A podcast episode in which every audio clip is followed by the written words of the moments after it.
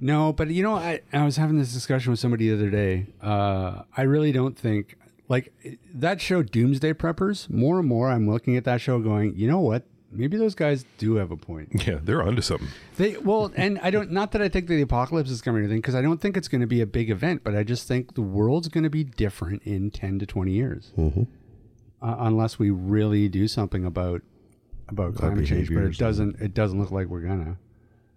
Um, but but I mean, it's just it's just going to be a different. It's going to be a different world. I think that being self-sustaining is probably a smart thing to to start to consider at this point because you know, I think 10, 20 years, you're just not be able to, you're not going to be able to go to the grocery store and buy strawberries. Wow, we're a bummer today. Yeah, completely. hey, how about that Trump? Just suck the air out of the show. We haven't even started yet.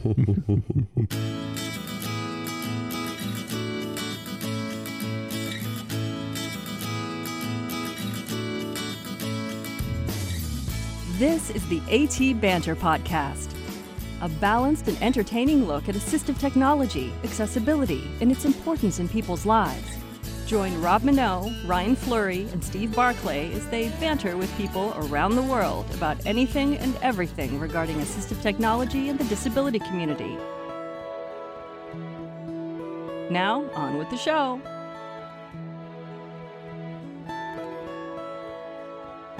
Hey, and welcome to another episode of AT Banter. banter, banter.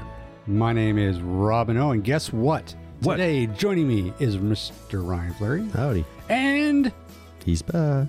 Mr. Steve Barclay. Did you miss me? Yeah, No, we did. you didn't. Well, we didn't, but probably our audience did. Somebody out there did. You were probably backstabbing me on previous shows. I got to go back and review just to find out what y'all said about me. No, I know you don't care enough to actually have to go back and listen to any shows. That's way too much of a time investment. You're not going to listen to seven hours of podcasts. Uh, no, we He had probably will now. Yeah, now, I, He's now I gotta know. Jeez. uh, is there is there software that can that can scan an audio file for keywords? Probably. I'm sure the NSA has it. Steve and asshat together in the same sentence. Find. My favorite's still cock trumpet. We found 780 instances. Uh, no, it's uh, yeah, no. It feels like uh, we're doing this for the first time for real again for the first time in a long time. If that sentence made any sense That was a lot of words. a lot of words strung together in the wrong order that didn't make any sense. We're off to a good start. Almost Trumpian. Yes, Yeah. The truth is not the truth. Fake news. Um. Uh, blah, blah, blah. Hey Ryan, Yes, sir. what uh, are we doing today? Uh, today we're talking with blind world traveler Tony Giles. So we are. Yes, it's a very interesting fellow. I was looking at his info, his deets this morning, and uh, yeah, this, this is this is gonna be pretty interesting. So He never forward to stops. Never stops moving. it. Clearly not. hey, did you see this article uh, that I sent around uh, this morning about uh, about the blue light from smart devices? Oh, yeah. Melting our retinas. Well, maybe not melting our retinas, but Pretty we- much. weakening our retinas to the point where we may develop macular degeneration faster than any generation in the past. Yeah, that's scary because macular degeneration. Well, let me just pull up the article here so we, we got some context. Yeah, so the study uh, has found that uh, continuous exposure to the blue light from smartphones and laptops can lead to macular degeneration. It goes on to say that the blue light emitted from digital devices, such as smartphones and laptops, can accelerate blindness. Repeated exposure to the blue light from smartphones, tablets, and the sun transforms vital molecules in the eye's retinas into cell killers. Uh, the co-author of this study uh, said that essentially that, that the blue light from this from these devices are doing some real lasting damage to to eyes over you know extended periods of use. Well, and I sent you a follow up follow up article this morning. I don't know if you had a chance to look at it, but it's just the amount of screen time that you know preteens, teens, and adults are actually spending on their phone, and it's increasing year after year. Yeah, for sure. And not only that, I mean, macular degeneration is already fairly common. Is that is that correct, Steve? Um, it's it's really common in Caucasian populations more than more than anybody else, but uh, um, yeah, in the you know the over sixty five crowd, it's uh, it's quite prevalent. So this could be a real a real issue, uh, and you know, especially given you know the next generation. You know, there's you know kids kids are have smartphones from the time they're you know four or five. Yep. And you know what that means? More CCTV sales. That's right. It's good news. Good news for CCTV Yeah, tales. hear that, assistive technology industry? There's hope. we're we're deliberately sabotaging ourselves so that we're going to need large print systems. That's right. Um, no, this is something that's serious. I mean, this is serious. I mean, if this is a real thing, then you know, you you would think that this is something that we really need to look into. And and I mean, I don't know if it just means uh, tweaking the current technology so this light isn't quite as harmful or, or what. But hopefully, there's more studies going on. But it's it's a chilling thought. Well, there was also a big study that came out that said that uh, blue light could have uh, uh, deleterious effects on uh, mental wellness as well. Oh, is that right? Oh, Yeah, great. and uh, uh, apparently it affects um, teens disproportionately because of their their screen time. Hmm. Wow. So yeah, blue light it could be a problem that needs to be dealt with. Yeah, see, I often worry about Wi-Fi signals too. I often think that the Wi-Fi signals probably aren't good for you either. I mean, you carry your cell phone around in your pocket and you're just irradiating your nuts ev- like all day, every day. I, it's an issue. I, I I've started putting it in my back pocket because I'm just like, well, You'd rather have a radioactive. yeah, well, you know, yeah, Well, sure. if you start start getting I- leakage, you'll know what's going on. hey, right? hey. it's Monday. It's, it's going to be a show full of bleeps. I think we're already up to about seven today so far, and we're not even three minutes in. Mhm. Um, anything else going on? Who I don't know. Uh, province is on fire. Uh, Trump Trump's blaming blaming Yeah, uh, s- Canadian wood imports for the fires I in uh, in California, California, which is like the dumbest thing ever. I heard a great analogy. It really, it really is like he is like that, you know, really old, you know, grandpa at Thanksgiving dinner that you know just says crazy, crazy things Yeah. unfiltered. He, he really is like that on a world stage. Uh-huh. He's just he just says stuff. So Yep. yeah, anyways, that's a whole that's we do a whole podcast about that. hey, did you hear about that new uh, digital assistant, Ryan? The Samsung Bixby? Well, that's the name of the assistant. assistant, Yeah, there- yeah. there's an actual device now that they've made Yeah. called. I think it's. I think they're just calling it the Samsung Home, Are they? which is stupid. Stop calling home. Like it's you've, you've already got the Google Home. And the home pod? Yeah, like stop it. Like figure out a different name for your device. Yeah. But uh, yeah, no, I heard this, but it's powered by Bixby, and they figure that uh, it's only a matter of time where they're gonna they're gonna sort of team up with Google and make these devices like run run on Bixby and Well, Amazon's done it with Microsoft. That- that's you can now include Cortana into your Amazon Echo. yeah, that's exactly it. So uh, it sounds like they might be on the, the the theory is I mean they haven't announced anything yet, obviously, but the theory is that uh, they might they might team up and, and really make them a um a, you know viable sort of runner in the in the uh, in the field because otherwise they're just too far behind everybody else to really catch up. So I think teaming with teaming up with somebody is about their only their only option. But I've never actually played around with Bixby. Have you? No. I've never had it on a device. I've never even heard of it. Yeah, yeah. It runs just on it's just on Samsung device. Certain Samsung devices, like I think the Notes and Probably the S9. yeah. So I don't know. It's getting to the point where there's just too many digital assistants. Uh, somebody needs to win the format war, I think. And Fair enough. Steve, you don't care. You don't care who wins, do you? You don't even have you don't even have a digital assistant in your house No, I don't. Uh, Well, I've got it in my phone. I don't know why I need one in my house. Because you do. I, I totally don't. Because everybody else does, and you must conform. No.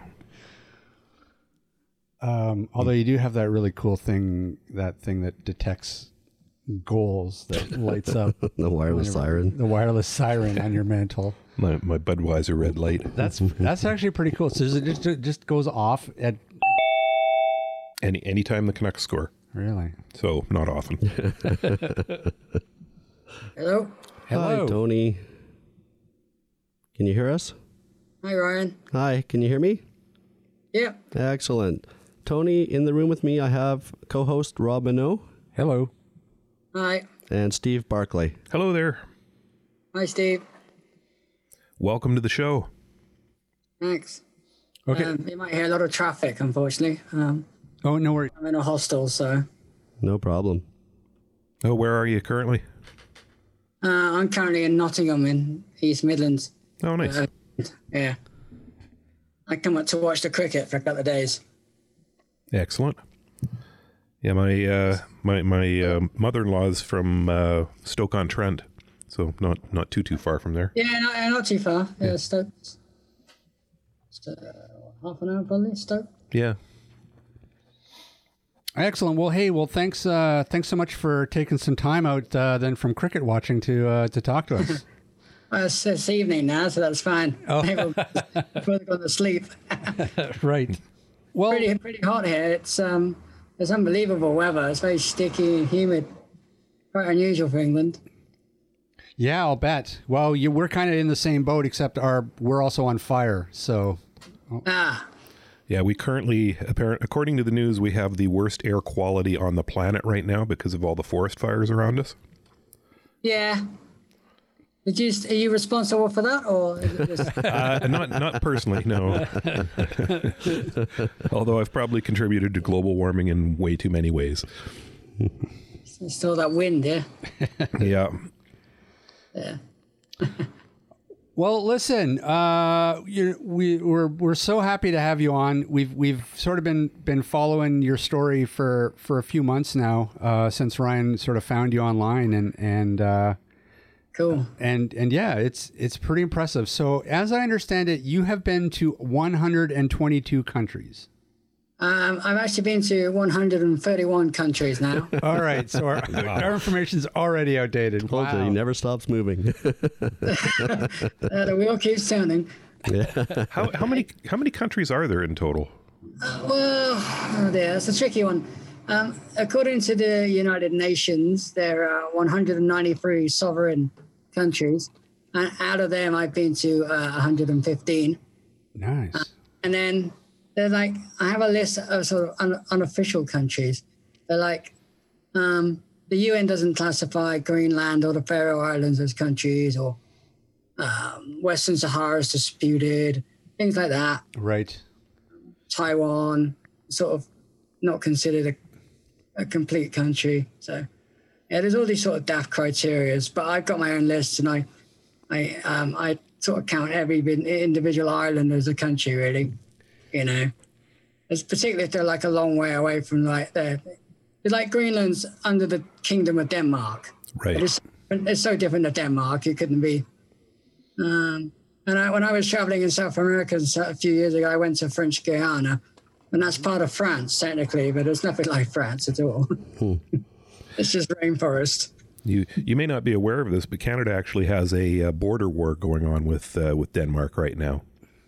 What? Oh, Yeah, oh, because of because of uh, the the vicinity of of uh, Canada to Greenland, there's a there's an island that's right in between the two that we we both claim as part of our uh, part of our territory.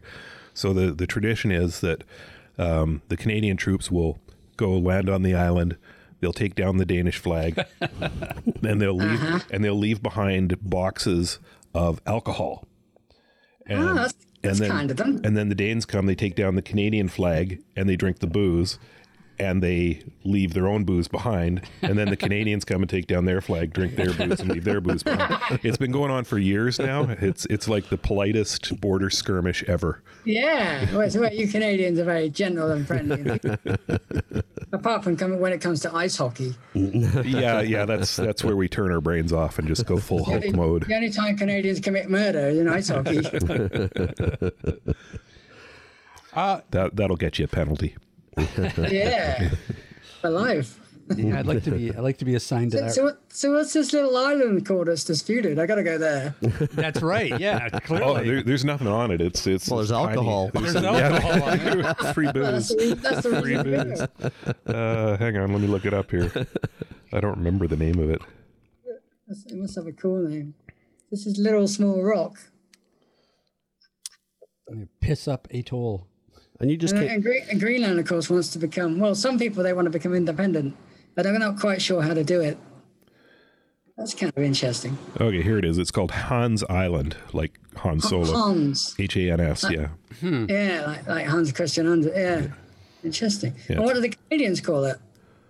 Uh, well, the native name for it is uh, uh, Tartu Tartupaluk. Tartupaluk. What's a pullock? Tar- Tartupaluk. Okay. Interesting.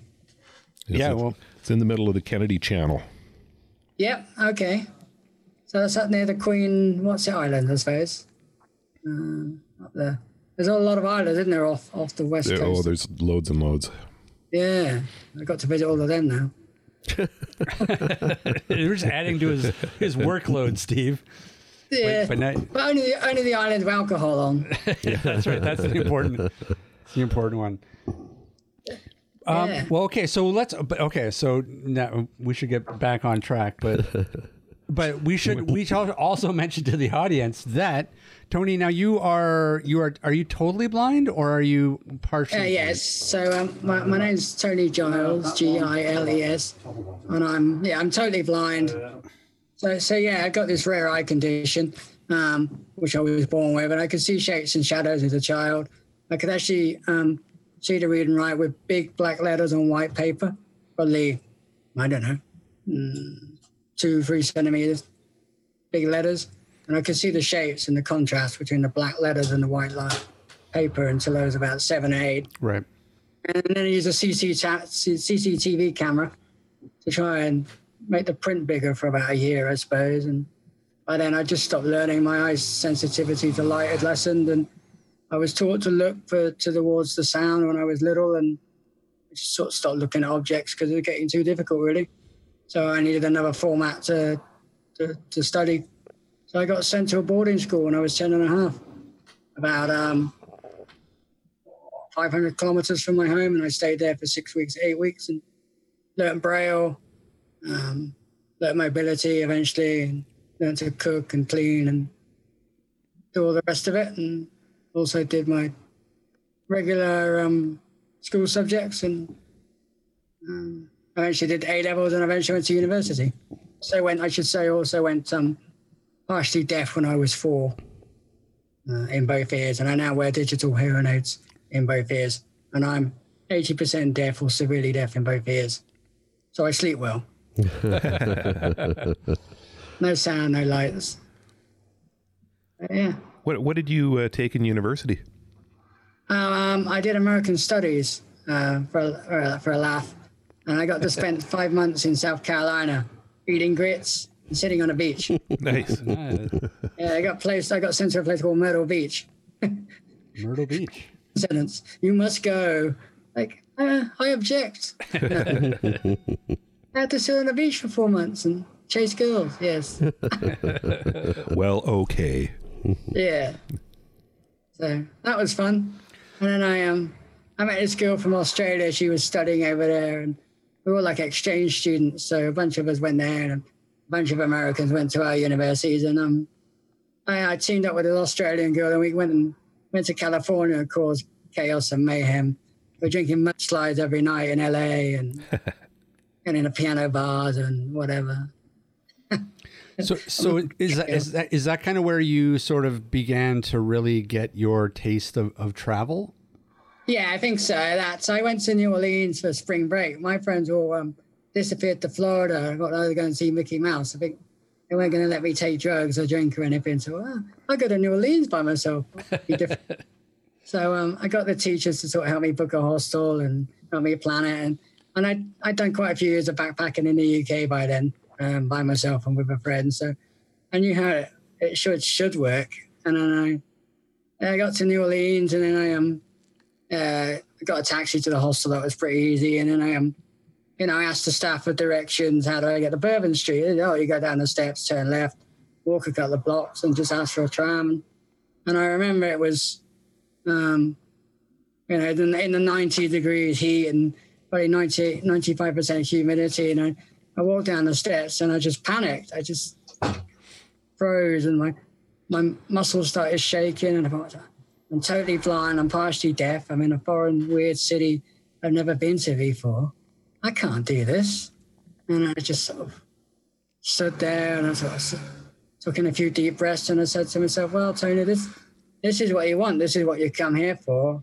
If you don't want it, go back inside and go home. So I took a couple more deep breaths, turned left, walked two blocks, asked someone where the tram stop was, and the rest they say is history. Mm. So that's when it started. Now, did I read that you've been to all 50 U.S. states? Yeah, that's correct, and all 10 Canadian provinces. Wow. I've been as far north as the Yukon, Whitehorse. Yeah, awesome. But we better not go there. I um, I was I did a trip in 2004 when I started in South America. I started in Brazil and wandered around there for about four months, and then I went up to the states, um, traveled around a bit, and eventually worked my way up to Canada right across up to the Yukon and into Alaska. And um, I got this Greyhound bus. I'd been on it for about 50 hours. There was about six or seven people, and we got to Whitehorse, and there were um, all the hostels were full. I had a small tent with me. Well, I'll just camp. That'll be okay. And I um, this guy helped me. He put it next to a little gravel path. A little one-man tent, one little one kilogram tent. Put it next to a gravel path so I could find it with me stick and me feet. So I put my backpacks in, put, put, put, a padlock on, and went out for the day to meet up with the, the, people I'd met, and come back about 10, 11 o'clock at night, and it was um small cafe there. So I went and had some dinner, and then went across the road. It was near the bus station, the Greyhound. So as I found a little gravel path with my stick, and I'm walking up and down, I can't find me tent. Oh, right. Well, maybe I'm just walking past it. So eventually, after about half an hour, I went to the road. I could hear the traffic, and I managed to stop this car there's this 19 year old kid delivering pizzas. What's a blind guy doing on the road? I said, Oh, I'm looking for me tent. He said, What? Yeah, I'm from England, looking for me tent. So he grabbed the flashlight and he come and had a look. I said, I can't see anything. So he took me to the Salvation Army place for the night and he said, oh, I'll come back the next day and we'll find it. We went back, it was all gone. Hmm. no tent, no sleeping bag, no backpack. I had my passport and I had my credit card, so it was all right. And we went to the police station and said, Oh, I think someone's taken me tent. What can we do? And the police officer said, uh, maybe a grizzly bear stole it. All right. I said, right. I said, I said, I want to, I want to be there when you make the arrest, officer. yeah, that's right. Yeah, it's hard to get the cuffs on. Hmm. So these things happen. So, I think that what, what really stands out about about your attitude and about the, the story in general, I think, um, is is is the sort of the confidence level that you have to to travel so independently. Um, you know, I, in within sort of the, the, the visually impaired community, I, I would I would think that that sense of mobility is is one of sort of the, the greatest hurdles that that people can face on a day to day basis. Yeah, it is, and it's uh, you know it's it's infrastructure or lack of infrastructure, and it's getting out day to day and and dealing with the same sort of obstacles. Yeah, and for a lot of people, it's it's about having confidence. It's about having the mobility right. skills and the, the self belief that they can go out and successfully get to their shops or get on a bus and get to. And, and I'm very fortunate. I went to a boarding school where I knew where the traffic was and where it wasn't. I knew it was very safe. And from that young age of 11, 12, gained that uh, that confidence and was told by my teachers that I would do this, I would go to this place, and I got the opportunity to go to the states with the school when I was 16. So it was all just sort of, sort of slow, natural progression. Right. By the time when I realized that I wanted to travel for sort of the rest of my life and I enjoyed it, you know, I was supremely confident. I was in a country where I could speak the language for the most part and understand the infrastructure for the most part and then I went off to Australia and New Zealand the following year, which again was similar language and similar westernized infrastructures. And by the time I was, you know, completely confident in my ability to get from A to B and, and ask people and be, be confident to walk up to strangers and just say, Hi, I want to go to this place. Can you help me? You know, I went to Vietnam and Thailand, and that was a totally different challenge. There was no infrastructure, and there were open holes and open drain. But I was confident enough and arrogant enough to just walk up to anyone and say, Can you help me go from this place to this place? And nine times out of ten, people did. But that's that's the skills you learn. Um, you know, by doing it sort of one step at a time, I suppose. Um, but it's not easy. Now, uh, I understand you had a bit of a, a whitewater rafting incident. uh, Yeah, could, could you tell us a little bit about that? Because this sounds Yes. freaky. So, so a few years ago, um, where was I? It's, Um, I was in Zambia in southern Africa and um, went whitewater rafting for the day. on Quite a big river, the Zambezi River. I was in a town called Livingstone. Um, there's quite a lot of activities there. You can bungee jump and um, you can go gorge swinging and stuff. Uh, and you can swim the crocodiles if you so wish. I didn't. do I didn't do that. one. Why would you so wish that? Well, you know, they don't talk much, so a lot better than tourists. It's uh, anyway. I went. So I went on this whitewater rafting trip, and I um obviously had to. I um I took one hearing aid out and put it in a, like a waterproof bag and just kept one in. Because obviously I had I had to have one in to hear the instructions. They tell you when to go left and tell you when to go right and stuff. And then the idea is when you're in the sort of coming into the middle of a big rapid, you get told to get down and you just grab the ropes and go into sort of the middle of the raft. It's all made of rubber. And then um, that's how you sort of get get through each raft. Um, and we rafted about, I don't know, about 16 or 17. So we, we'd almost finished. And, and unfortunately, going down a, a level five rapid, which is the largest that you can uh, raft commercially, um, a pretty dangerous rapid. I um, I got too high on the raft and got hit by the, the water and toppled in, basically. So I so ended up in the middle of this rapid. So basically, if you try and imagine them going up and down, up and down, like basically being in, in a washing machine, and um, basically being drowned. Uh, I eventually managed to sort of roll onto my back and, and sort of float upright.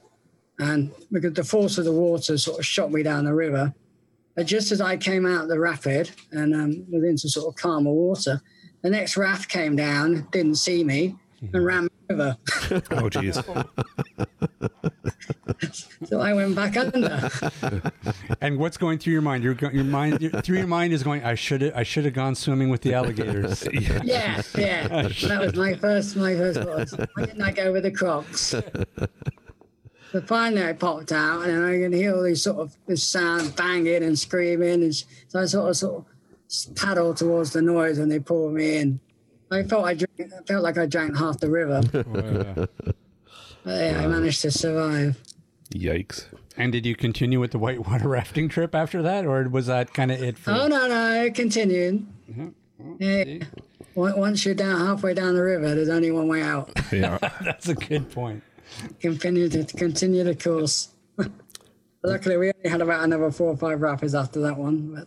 But yeah, The thing that interested me most in, in some of your adventures, Tony, is the bungee jumping. You know, you, Oh, yeah. you leap off a platform, you have no idea when that bungee is going to snap you back. How ah, you? that's the great thing about it. That's got to be But I, I terrifying. can't anticipate it. I don't know when it's going to come. And you're dropping and you're dropping, and you think, oh, this is quite nice. And it's like running into a brick wall. And you think, Not- Holy beep. Not my idea of fun. It is mine. That's funny. We're all different. Yeah, for sure. And the first one I did, I was in New Zealand and I went to several places. I said, no, that's it's too small for Tony. It's only 40 meters. No, don't, don't do that. So I got to this one, it's 80 meters. Oh, I'll do this. We're in the middle of nowhere in North Island, New Zealand, off a bridge. Hmm. And there's two men, the instructor and a dog watching, and me. they just tie the bungee cord on. Right, Tony, we'll take you to the edge and we'll tap you three times. And one, two, three, and you bungee and you just fall forward. Okay. and they tie your ankles together, and you sort of trussed up like a chicken, and you sort of hobble forward, and they give them a hearing aids, and they give you the last rites. you sort of fall forward, and you just hope they remember to turn the bungee cord on.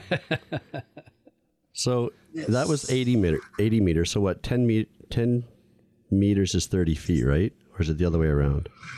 yeah, yeah, it's three to one. Yeah. So like that's like 240 feet in the air. yeah, That's it. Yeah, yeah, like yeah. a 20 story building. That's insanity. In the, in the open air. Crazy. Cool. Oh, I think I got, an, I see. I got, I got, an, I got an advantage. I can't see the button. Yeah. Either can I. I'm totally blind myself, Tony.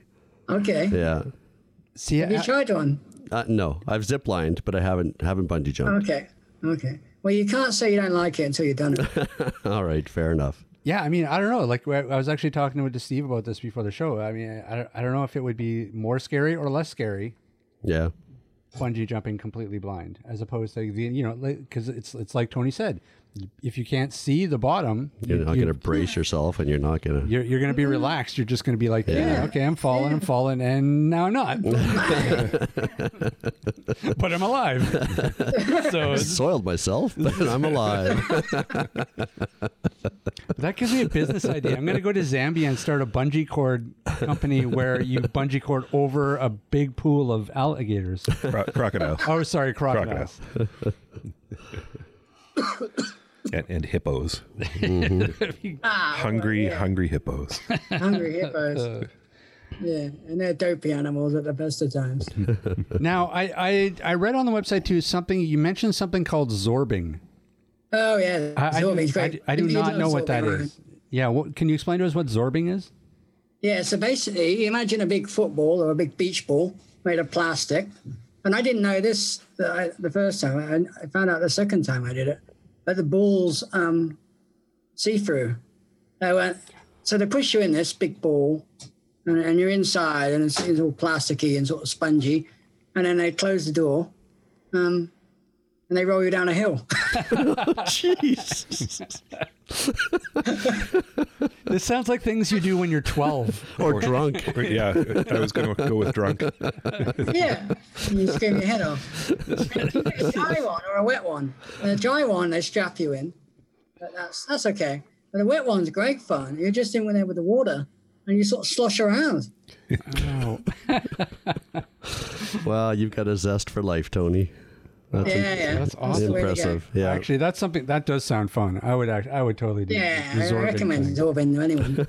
It's- you, you know, don't being blind, it's all about the sensations. It's all about the feels and the touch, and you know, and not everything has to be rough and tough, but it's whatever you do. It's like I like having massage and going into hot pools when I went to Iceland, and you know, every every different sensation you can get on your body is is, what- is what you want for a blind person. Well, it's what I want. you know. Right. I want to sense everything because that's the, that's the way I see the world. Now, so so when you go to different countries, do you generally do- you're just staying at sort of hostels and, and different places? Like, how do you do? Do you really go out of your way to try to absorb the culture? Yeah, so um, when I started off traveling when I was what's uh, what 21, 22, I just I went to countries I knew about and I didn't have to do much research. I knew what a major city was from listening to stuff on the radio and, and, and reading about it at school and stuff. And then as I got older and I went to more sort of uh, countries with more difficult names and stuff, and I needed to sort of research more. So I, I got a laptop with a with a JAWS screen reading software. Yep. But um, of course, there wasn't there wasn't any internet back in '98, 2000. So it was all word of mouth and memorizing stuff. But now I I get on the internet, so I say I want to go to Canada, so I look at the major cities in Canada, you know, Vancouver, Toronto, etc. And then I look at what accommodations available. So for me, it's youth hostels. It's, it's, it's, I'm staying in a room tonight with six beds, bunk beds. There's one on top of the other. I got to climb up a little ladder again, and it will squeak. Uh, but that's how you meet people. You know, I got make friends, and it's oh, where are you going today? I'm going to this this attraction. Can I come with you? And you know, end up making friends with someone, and and then um, after hosteling hosteling for about 10, 12 years, I I discovered this website called Couchsurfing.com, um, where people have a profile on the, on the internet and you can go and stay with them for free. Oh, wow. If you, you send them a message and yeah, each person has a profile and they've got a picture and you get references from people. And so you, you look on the website and you say, oh, right, I want to go to, uh, let's say I want to go to Squamish. So there's not many places to stay in Squamish. I want to go bouldering. So I find a couch surfer in Squamish and can read about them. It says their name, their age, what they do. And um, I put in the dates, want to stay two nights, one person, um, flexible, and they, they can read my profiles. They can see my picture.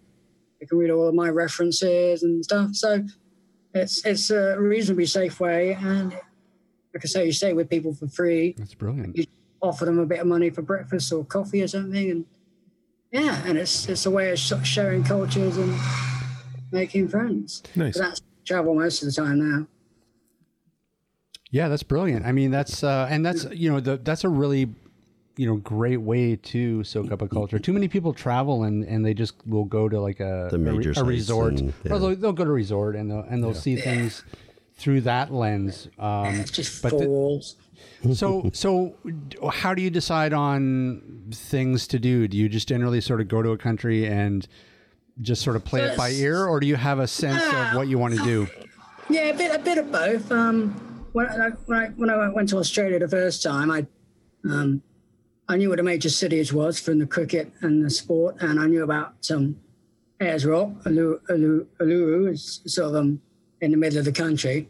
But apart from that, I didn't do an, an awful lot, which was in city. And I just asked other backpackers, "Oh, where are you going? What are you going?"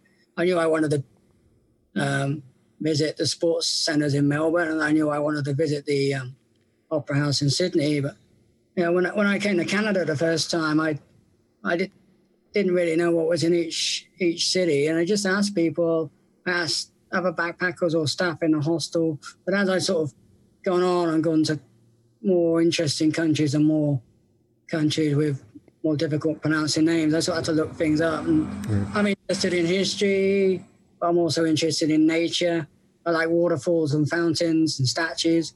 And I also travel with my girlfriend sometimes, especially in sort of sort of safe countries like the US and Canada or Australia, Europe. And um, so I look on the internet and, and read about what museums can we find. I've got audio guides or got guided tours in English or what um, other, other, other fountains we can find to listen to and statues we can touch and things like that. So yeah, I'll make, I'll make a list of the major, major sort of places I want to visit and then and often I'll try and if it's like a city like Toronto or, or Vancouver, I might try and find um, a guided walking tour, preferably a free one, and see if we can join that. And then and you meet people on the tour, then they sort of help us around and make sure we don't get run over.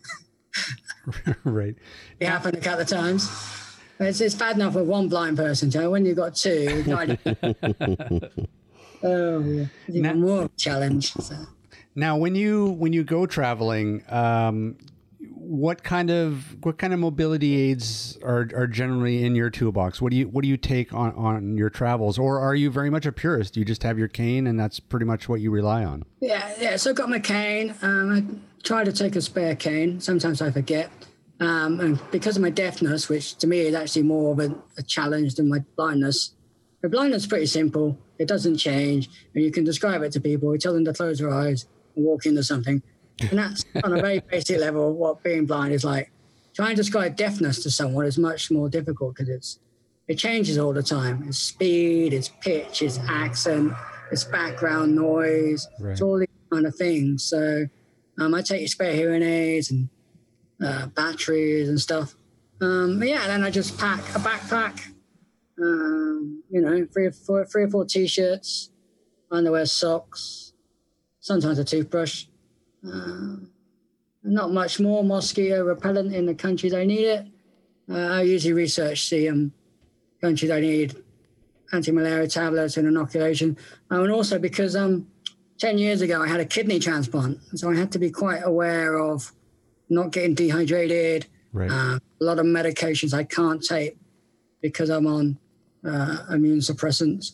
So I had to research all this be- before I go. And in some countries, yeah, particularly in the Middle East, I had to take a list of my medication, and also a letter from my GP that proving that you know I'm not smuggling drugs. Right. so so things like that. So I had to I had to be prepared and do my research, and then yeah, once once all that's covered, um, I booked my assistants for the the airport for put me on the plane to meet me at the other end, and then I asked them for the nearest bus or the nearest metro to my first accommodation, and then I go from there. And then it's just a case for me. It's just a case of asking people on the streets, um, how can I get to this tourist attraction? And of course, in countries where I go where I don't speak the language, like Japan or Russia, um, I get um, people I'm staying with to write down instructions in the local language and just go for that. Just keep asking people. And if I get completely stuck, I always make sure I've got um, my accommodation, name of my accommodation, and the phone number written down in the local language, and I can just show a taxi. Right. This is the universal word just about every language. So hmm. I've always got a backup plan. So that's how I do it. And then I take my laptop with me to most countries so I can research on the go. And sometimes you you go to stay with someone and they can't host you for some reason because their kid's sick or they just had to change a job. So things happen. So you need to be flexible and you need to have a way of being able to find alternative accommodation at last minute and stuff. That's how I do it. It's all about planning. Proper planning makes all the Yeah. difference. As a blind person, you need to have the knowledge because you can't just pick up a guidebook and flick through it. and Think, oh, that looks nice. We'll go there today. You don't have that, and you can't ask someone to read everything for three hours for you. So you need to have a bit of knowledge. And also, I think the more knowledge they have, that it impresses people. The locals actually can't believe it when I they say, "Oh, "You know more about our country than we do." and, and then the other thing is, I try and learn a bit of language in each country, at least to be able to say sort of hello, thank you, water, toilet. Um, just saying thank you to someone in their language makes their day. Right. I think it goes a long way, that does. Yeah, yeah. Uh, now, so you don't even use any sort of uh, maybe a smart smart device with with GPS built in. No, no, I don't. I don't use an iPhone because I don't like swiping. I don't like touch screen stuff at all. My girlfriend does. She said she got a smartphone last week. I said, "Oh, that's good." I said, "That- "That means I don't have to do the cooking anymore." I said, "Oh, take it back." That's So, yeah, she likes these gadgets, but I'm not. I'm less keen. I think it's because I started traveling when I was young and there was no technology. yep. I, I just, you know, use my cane and ask people. Um, I can I can see smartphones and iPhones being useful if you want to find a specific building. Yep. You can see the advantage of that, but um, I also think I don't really sort of hear them that well with my deafness. So Right. I think I just yeah sort of stick to what I've got. Well, you're doing it old school and it's working for you. I guess so, yeah. And I, I always think this. I always, you know, people say, "Oh, it's great you've got this internet and stuff." Well, you go in the African jungle. There's no internet. No, that's true. That's exactly true too. You're gonna you're there's nowhere to charge your iPhone when you know, when you're in the jungles. That's Just for stick sure. up a tree and And let me tell you, your iPhone would have done nothing for you in that whitewater rafting accident, other than weigh you down that much more. no, it wouldn't help me when I was rafting. No. Hey Siri, get me out of this. What do you do when you're about to be run over by a boat? I'm sorry, I'm not, I can't help you with that. Go under. Now, uh, now you also have written some books about your travels. yeah, so I written, um, I written, well, I've written three books, but I published two. The first one's called "Seeing the World My Way," and it was actually in print for five years. It was my mum's idea. I came back from this trip. I've been on the road for about 13 months in 2004 5, and I, I came home. I said, Oh, you should write a book so all my friends can see what you get up to. And I don't want to write a book. No, I don't want to travel. Yeah, write a book, write a book. all right then. So I sat down for about a year. It's like, just wrote down everything all my nasty thoughts, my good thoughts, all my emotions. It was cheaper than going to a psychologist. year and a half. Yeah, about yeah, about twenty months later, I come up with this huge book, and then I started edit, editing it, and um, I sort of shoved it in a drawer after two years of writing it. But what am I going to do with it? And eventually, one of my friends saw an advert for a, a small publisher in Bristol, in the southwest of England, and not sort of far from where I was living. so I sent him a draft and said, "Oh, that looks really interesting. It needs more work on it." So I spent another couple of years sort of traveling on and off and editing on and off, and eventually got it into some kind of thing. Well, yeah, we'll publish this. So they published it, and um, it sold quite well for about five years. Sold about twelve hundred copies, and then mm-hmm. went around the country doing book signings and and stuff. And then um, in the meantime, sort of worked on another one, my second one, that trip I did in South America, North America, and I called that "Seeing the Americas My Way." Um, I didn't didn't want to publish that; they didn't think it would sell. So I um, turned it into an ebook and just, just to try and sell it online. So about five dollars each US. Uh, well, that would be in Canadian, but uh, about three pounds each in the UK. About two, 200 Canadian. yeah. They're, they're available on, you know, all the usual um, ebook websites, Amazon, etc. And um, so yeah, it's ticking over, and um, I'm starting to do um, talks now. I did a couple of talks in February, um, a couple of different universities, and um, going to a conference at the end of October in Vienna. So um, yeah, getting to talk about myself more and promote my books more. So it all helps. I've also got my own T-shirts, which is quite quite amusing. It says Tony the Traveller on the back, and then picture the different book covers on the front. I keep losing them in different countries. well, that's good marketing. That's, yeah, that's, that's right. That's, yeah. called, that's, that's guerrilla not, marketing. That's not losing. That's yeah. marketing. And it saves me washing them. exactly. Uh, so what's what's do you have another big trip planned? Like anything? What's what's your next? Yeah, big... I, I just come back from three weeks in Greenland. Um, um, um, um, I got a couple of cricket matches. Um, so I'm up in Nottingham for a couple of days, and then I go home for a week, and then I'm um, go down to Southampton on the south coast for about four days for another cricket match. England are playing India. Um, it's good fun. We're not doing too well at the moment, but uh, overall it's good fun.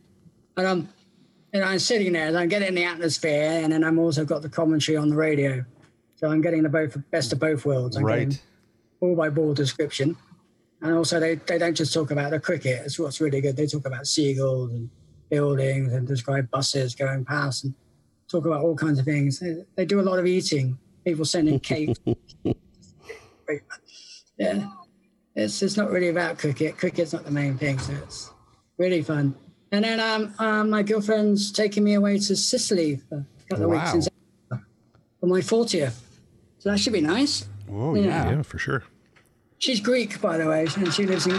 Oh, uh, her name's Tatiana. She lives in Greece. And uh, she went blind when she was 16 and glaucoma. Hmm. And we travel together, um, and she works in a call center. Um, she translates calls between doctors and other staff and in, in Athens, Greece. So it's so, a long distance relationship, but yeah, it seems to work. Well, not for you. You travel so much; it's probably you see her every every other weekend. Yeah. I'm, just, I'm just gonna pop over to Sicily. Yes, technically, all of that, your relationships are long-term yeah, relationships. that's right. or, or, distance relationships, rather. That's right. Your your your relationship with your landlord is a long-distance relationship. A very long distance. Yeah, the, the money keeps going out, so I guess she's happy. that's right. Uh, listen, Tony. Uh, anything before we let you go? Anything that, that you want to plug? Um, can you tell people uh, where they can find your books online? Yeah, if, if, if they sure. So they can. Um, if they go onto the internet, they can go onto www.tonythetraveller.com, T O N Y T H E T R A V E L L E R.com. They can also find me, Tony the Traveller, on Facebook. And uh, yeah, and they can also contact me if they want to through my website, tonythetraveller.com. And my books are available on there. Um, there's information on my website, and I can they can download it from Amazon and from um, Barnes and Noble and Google Play and all all over ebook websites, I guess. Um, so yeah, Great. that's where the books are available, and um, just uh, to sort of um, um, I sort of wrote my books. Well, I published my books to basically sort of tell my story, really. That a blind, totally blind, partially deaf guy can go out and travel around the world and just show people, blind or not, disabled or not, mentally disabled, whatever the issues are, that they can overcome their challenges and uh, achieve their goals. It doesn't have to be traveling around the world, jumping off bridges, but my story is is basically out there to, just to show people and give them the belief and the confidence that they, they can do what they want to do and follow their desires and their dreams. We all need a little bit, little bit of help and a little bit of support, but it can be done. Yeah. Yeah, exactly. And uh, you know, listen, when uh, whenever your travels bring you to Vancouver, let us know. Uh, I think, Ah, ah, yes, funny you should say that. We're actually, we're actually planning a trip to Canada uh, next May. well, there you go. It's sort of through to early July. Um, Steve said he'll go bungee jumping with you. I did, Yeah, I yeah, said well, no such thing. Okay, we'll buy you a pint. hey, excellent. There we go. I'm told, I'm told there's a bungee jump I can do on Vancouver Island. Yeah, in Nanaimo. Yeah, If I do it naked, I get it for free. that I believe is true. Yeah, Yeah. Nice, perfect. Hang- I didn't hanging know about out. that. Really? Is that a thing? Really? yeah. Yeah, yeah, did- apparently did so. yeah. I never, that. I've never been to Vancouver Island, so It's lovely. yeah, yeah. N- Nicer than Vancouver City. Yes. Yeah, yeah, it is. It's- Definitely. It's beautiful. Yeah. Well, there you go. So hit us up, and uh, and we're there. Steve, I, I'm just kidding. Steve does not like heights, so that's why I'm I'm kind of teasing him about that. But Yeah, go for a walk in Stanley so Park I- or something. I'm sure he'll support you. He'll be be behind you, supporting you while you do while you I'll, bungee jump. I'll, I'll We'll cheer you him, on. we'll, put, we'll put him along. you can hug all the trees. naked. You can live in some of them. They're so big. Yeah. Yeah. Yep. All right, Tony. Listen, we're gonna let you go so you can uh, get some sleep because you, you're gonna need it, my friend. But uh, thanks so much again for uh, for uh, taking some time out and chatting with us. It was You're welcome. Yeah, thanks for having me. Thanks, Take care. Bye-bye. Thanks. Bye. Bye bye. Stop trying to get me to bungee jump. One day, one day, my master plan. Well, you know what I don't understand is you've skydived. I have. Yeah. But skydiving is different than bungee jumping. I, I, You're still will jumping give off you that. something. No, but it, your, your your perspective is completely different when you skydive, right? Yeah. You see, sky skydiving is is everything is is so far out of perspective that you don't even have the sense of heights Yeah. um, hmm. that that you get if you're if you're that close to the ground. Yeah. So. Hmm. Yeah, I, I, I kind of view bungee jumping as simulated suicide. yeah, I would, I would agree with that. Your your body just goes through exactly what you would you would go through. except for the splat. Right. Mm-hmm. Yeah. Yeah, exactly. So And there's still a chance that could happen. Yeah. uh, not if you're over a pool of crocodiles. I'm telling you, this is a good this is a good business plan I've come up with. I like it. We'll just import some crocodiles and put them in the river in Nanaimo. There you go. Perfect. Oh yeah, that then you really have incentive to, to bungee cord naked. Man, what that's fascinating. You know, you can just hear the confidence in, in his voice when he talks about traveling. Well, and he's just turning 40. You know, you look at his website, you look at all the countries, provinces, states, like he's, he's not even 40. Yeah. Like he's he's he's confident. He's just I don't even know what the word is. He's just I don't know, he's just out there, you know. yeah, he's just out there doing it. Yeah. Yeah. That's awesome. And I think that that's you know that's the the real str- real message behind that is that that's all it really takes. Um, you know, know what you want to do, have the confidence to do it, and just do it.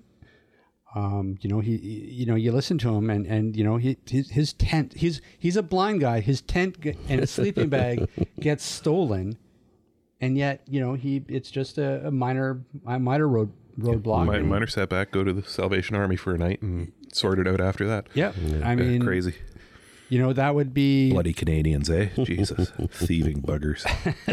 so it's Graham Grizzly Bears, but you know it's it's all about attitude. It, it really is, and I mean, a lot of people have issues just going to the grocery store, going on a bus route that they've never gone before. Um, but you know, and here's Tony out there. He's he's going to Zimbabwe and he's whitewater rafting Yeah. and he's doing it old school. He's not even, you know, uh, you, you, you know, we sit on the podcast and we talk all about, you know, Aira and and how great all this technology is, which it is. Don't get me wrong, but at the same time, you got to remember, you know, Until you're in a city that has no infrastructure like we're used to, first world. Yeah. you know, then your technology is no good to you anyway. but I mean, again, it, I I guess my point is that it, it what it all distills down to is that if, if you have the confidence, mm-hmm. that's really all you need. You don't need an iPhone. You don't need Aira. You don't need all these bells and whistles. I mean, they're great and useful as tools, but at the same time, without that that foundation of, of sort of, of, of confidence levels and basic O and M skills, that's really what what's important. Yep.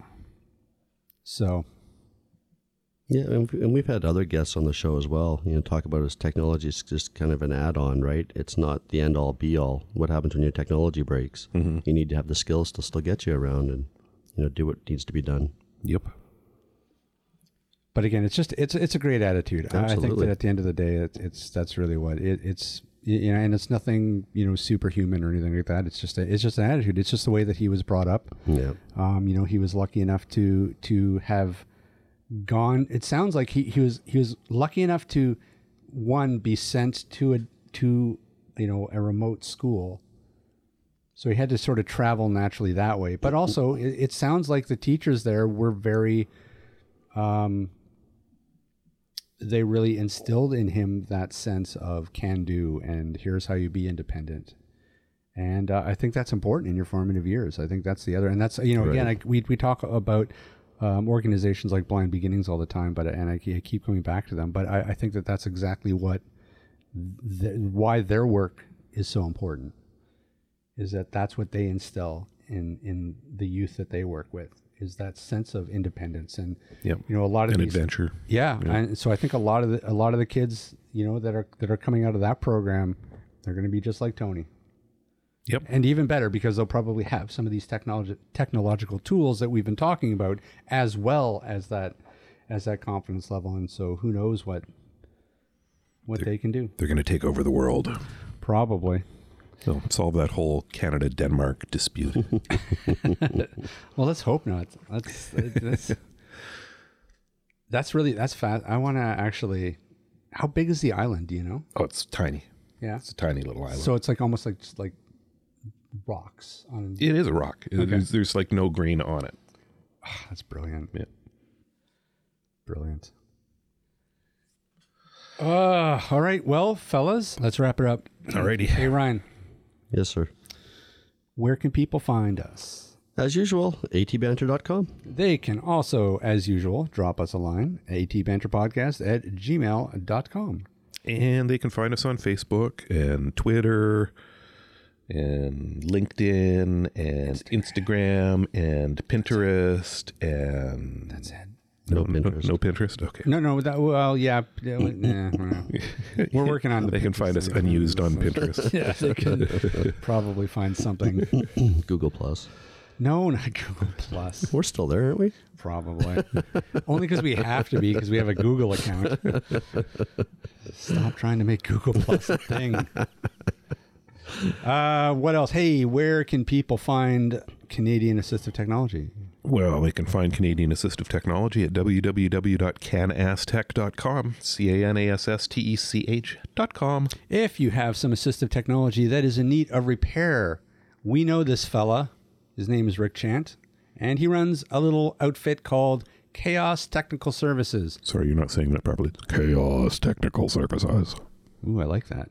Yeah, Chaos. I'm gonna have to modulate that, and it can be that, that could be a thing.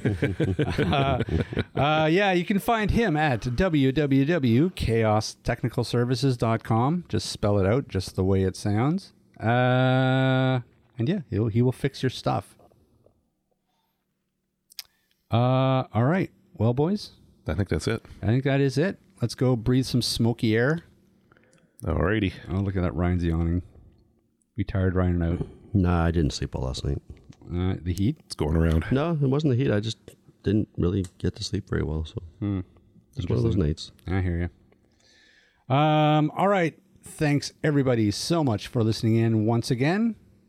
And uh we'll see you again next week. Maybe. No, we will. Will we? Don't put doubt in their mind. what are you doing? You can edit it. you can put whatever you want in there. yeah, I can, but want to know why you said that. This podcast has been brought to you by Canadian Assistive Technology, providing low vision and blindness solutions across Canada. Find us online at www.canasstech.com. That's C A N A S S T E C H dot com. Or call us toll free at 1 844 795 8324. For all your assistive technology servicing needs, call Chaos Technical Services at 778 847 6840 or find them online at chaostechnicalservices.com. Music provided by bensound.com. Whoa, look at that. Master of the one take.